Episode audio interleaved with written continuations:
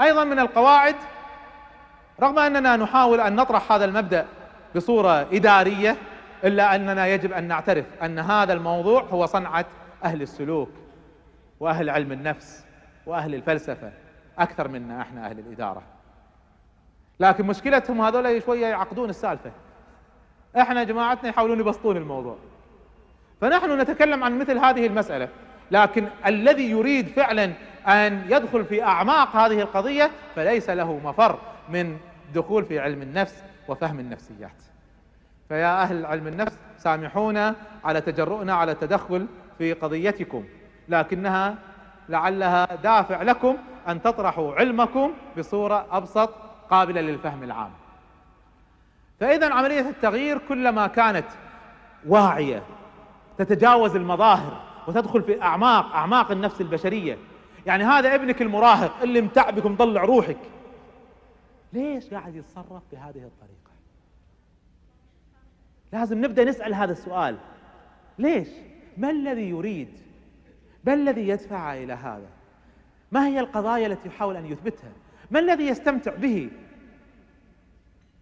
أما إني أحاول أن أغير بالتهديد وبالضرب وبالحبس وباستعمال سلطة الوالد لن أغير لأني قاعد أمارس تغيير خارجي.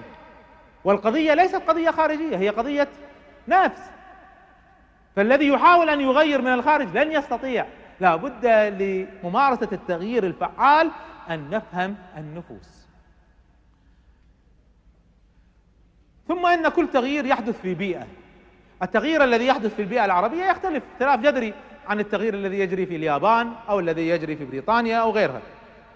اختلاف جذري هذا فعدم مراعاة البيئة كالذي يأتينا ويريد أن يجعلنا جزء من عالم الغرب بلا أي فهم لواقعنا وعلاقاتنا ونفسياتنا وخلفياتنا ومبادئنا وأصولنا.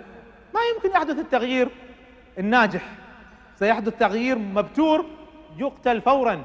كم من محاولة لتغييرات مبتورة عن البيئة؟ فشلت. ما تستمر.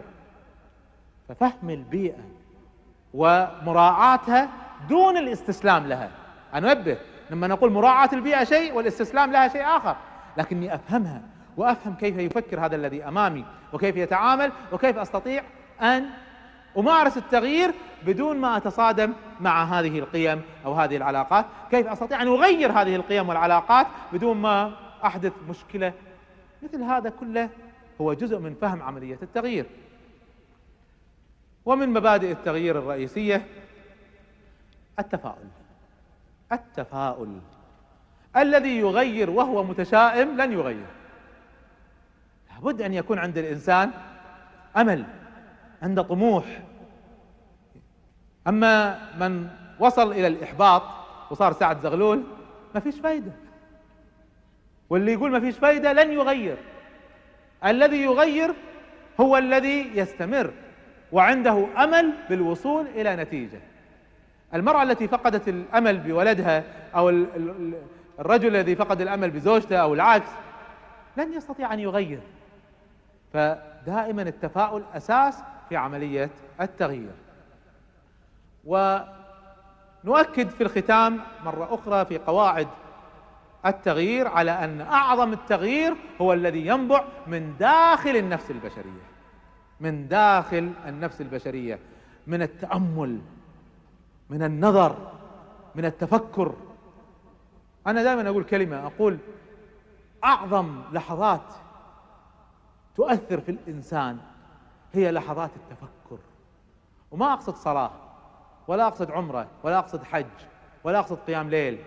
أقصد تفكر تأمل مناجاة. الذين يذكرون الله قياما وقعودا وعلى جنوبهم ويتفكرون في خلق السماوات والأرض. ربنا ما خلقت هذا باطلا. ما يمكن. ما يمكن. الذي يتأمل وهو يعرف خاصة إذا كان يعرف علم الفلك ولا علم الجيولوجيا ولا يتأمل وهو يعرف هذا ما يمكن يكون هذا باطل. ما يمكن يكون صدفة. ما يمكن يكون من خلق غير إله واحد قدير سبحانه. ونحن بصنعتنا التي صنعنا بها.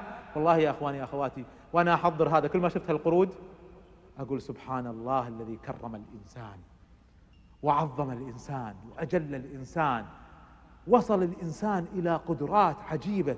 يكفي قدرة الإنسان على البيان قدرة الإنسان على المنطق قدرة الإنسان على التفكير قدرة الإنسان على الاختلاف على صناعة الحضارات.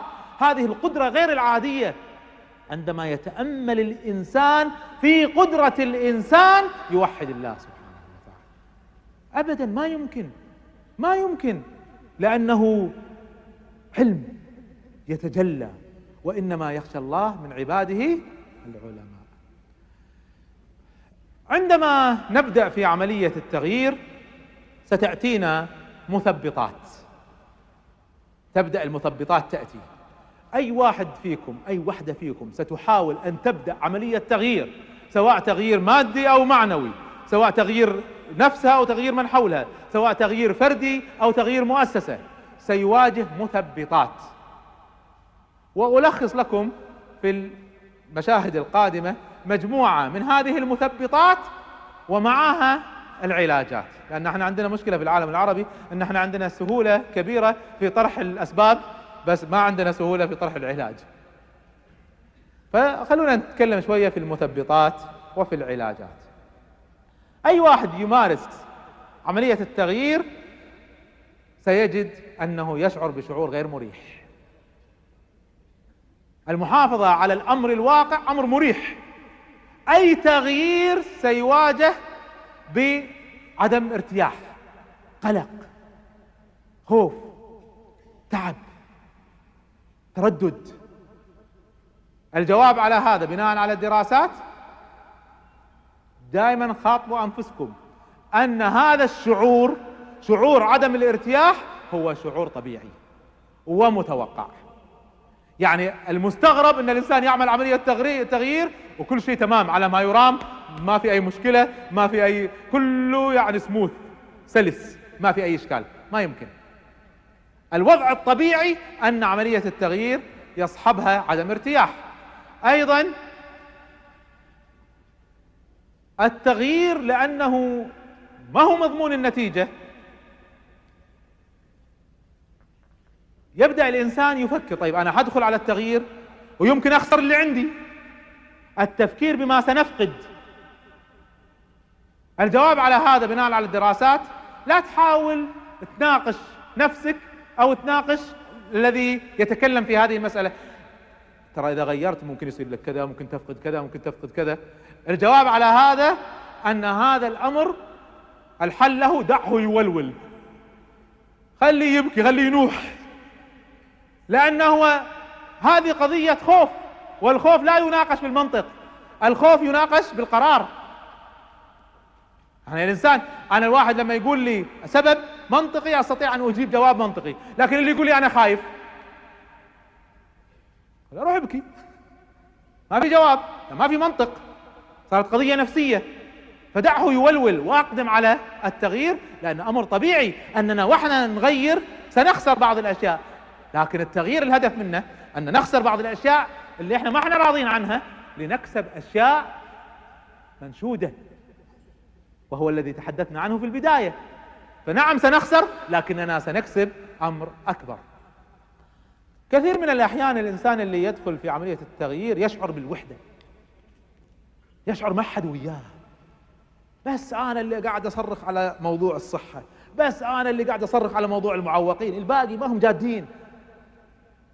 هذا شعور كبير يحدث عند بعض الناس. بس أنا الوحيد اللي قاعد أحرص على تطوير العالم الإسلامي بس أنا الوحيد اللي حريص على هذا الجانب من العلم الشرعي اللي ما حد قاعد يطرقه.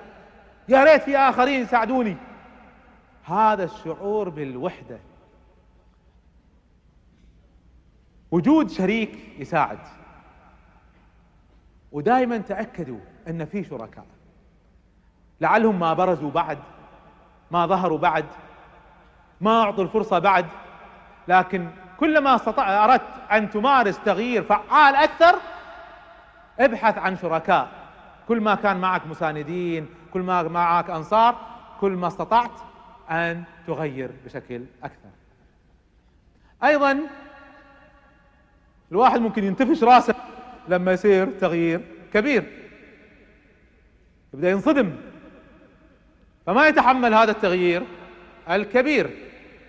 وعادة الناس عندما يواجهوا بمثل هذا التغيير الكبير ينسحب. معظم الناس لما تصير التغييرات كبيرة ينسحبوا الجواب على هذا أن لابد من ترتيب الأولويات. نعم نحن نطمح إلى عمل تغيير جذري في الأمة. طيب كيف نستطيع أن نفعل هذا؟ ما يتم دفعة واحدة ما يتم خطوة واحدة. طيب واحدة من الأشياء الرئيسية التي ممكن أن تجعلنا نسارع الخطى في هذا هو تغيير الفكر. كيف أستطيع أن أغير الفكر؟ هل لو كتبت كتاب زيادة سأغير فكر؟ يا ما المكاتب قاعدة تت... يعني تقذف الكتب يوم عن يوم بأعداد هائلة ما إحنا ملاحقين معها. مع ذلك ما قاعدة تحدث. هذا التغيير. إذا كيف أستطيع أن أغير؟ بأعداد كبيرة بأعداد واسعة. أنا تأملت في مثل هذه المسألة. فأقول طيب أنا ما أستطيع أن أغير الأمة في كل جوانبها ولن أستطيع أن أغير الفكر في كل جوانبه. لكن مست... ممكن أتولى المساهمة في جانب أو جانبين. أنا سأتولى المساهمة في تبسيط الفكر الإسلامي. قضية قصص الأنبياء قضية السيرة موجودة في الكتب لكن الناس ما تقرأ. لو عرضناها عليهم بأسلوب مبسط سيسمعون وسيصل إليهم هذا العلم. فإذا هذا طريق للوصول إلى الناس بأعداد كبيرة. طريق أو موضوع آخر موضوع الإدارة وهذه سوالف التميز والتغيير والنجاح والوقت وأمثالها. نحن نريد الأمة أن تنهض في مثل هذه المسائل. طيب الكتب مليانة والناس ما تقرأ. فكيف نستطيع أن نصل إليه؟ نبدأ, نبدأ نرتب أولوياتنا. بعد التأمل والنظر واحدة من الطرق غير العادية غير العادية في إحداث أو, أو تعجيل عجلة تسريع عجلة التغيير هو الإعلام. الإعلام. أكبر ما يعجل هذه المسألة. لأنك تصل إلى أعداد كبيرة في وقت قصير وبطريقة ممتعة. ومن هنا يجب على العاملين في حقل الفكر أن يخوضوا الإعلام بطريقة محببة. وهذا من القصور الكبير عند أهل الفكر. مشكلة أهل الفكر أنهم يطرحوا فكرهم بطريقة صعبة على الناس. ولأنها صعبة على الناس حتى التلفزيونات ما يحطونها. وإذا حطوها فهي من البرامج الميتة التي لا تستطيع أن تنافس برامج حية. نحن نريد أن نعمل نعمل هذا التغيير. نريد أن نطرح فكر بطريقة ممتعة بطريقة محببة. حتى نستطيع أن نعيد أو نعجل عجلة التغيير. إذا تغيير كبير. لا تستطيع أن تتحمل إحنا نتحمل أو الأمة تتحمل دفعة واحدة. إذا لازم نرتب أولويات ولازم نرتب معها الطرق ولازم نبدأ نستعمل وسائل غير عادية ونفكر بطرق إبداعية حتى نصل إلى هذا التغيير. أيضا يشتكي الناس عندما يعملوا عملية التغيير يشتكوا شكوى كبيرة من عدم توفر موارد. أنا ودي بس ما في فلوس أنا ودي بس ما في صلاحيات ما في قانون يسمح ما في ما في ما في ما في. طيب روح نام. هذا هو الحل؟ كثير من المشاكل بالتأكيد تحتاج إلى موارد. لكن الذي يفكر بعقلية الاستسلام لعدم وجود موارد هو الذي يحمل المثل اللي يقول مد ريولك على قد الحافك إحنا عاوزين نطرح عقلية ثانية. طيب افرض ان انت ما عندك فلوس وعاوز تنشئ مشروع. ما في حل؟ اللي ما عنده إبداع هو الذي يستسلم. صاحب الإبداع هو الذي سيجد مخرج. نحتاج إلى أن صح ما في موارد كافية. إيش العلاج؟ الإبداع الابتكار في كل جوانب حياتنا. بما فيها قضايا الدين. بما فيها قضايا الدين نحن نحتاج أن نبدع ونجد حلول للمشاكل المعاصرة. أما أن نقول للناس حرام ولا ولا مخرج ما يصير. ما يصير. هذا مو شغل العلماء. ما هو شغل العلماء. هذا امسك امسك اي كتاب يقول لي هالكلام. شغل العالم إنه يتأمل ويبحث وينظر ويبدع ويأتيني بالجديد الذي يتناسب مع هذا العصر. وفي نفس الوقت لا يخالف مبادئ الدين وأصول الشريعة وأصول العقيدة. أيضا كلما دخل الإنسان في التغيير وغاص فيه أكثر وأكثر سيشتاق في لحظات من لحظاته إلى الماضي. إحنا في كلمة اسمعها دائما من الناس. الله يوم إحنا صغار الله شلون الحياة كانت حلوة الله شلون كانت جميلة كيف كنا عايشين في سعادة؟ طيب سؤال لو خيرناك بين تعيش الآن ولا نرجعك ناخذك الآن بسنك هذا ونرجعك تعيش في ذلك الزمان. ماذا ستختار؟ أنا أختار الآن. أنا ما أختار الماضي. الذي يعيش يتغنى بالماضي وبالأمجاد ويعيش بالحياة السعيدة وك... كيف سيطور؟ نحن لا نعيش قبل 20 سنة و25 سنة و40 سنة ما نعيش بهذا، نحن نعيش في عالم متغير.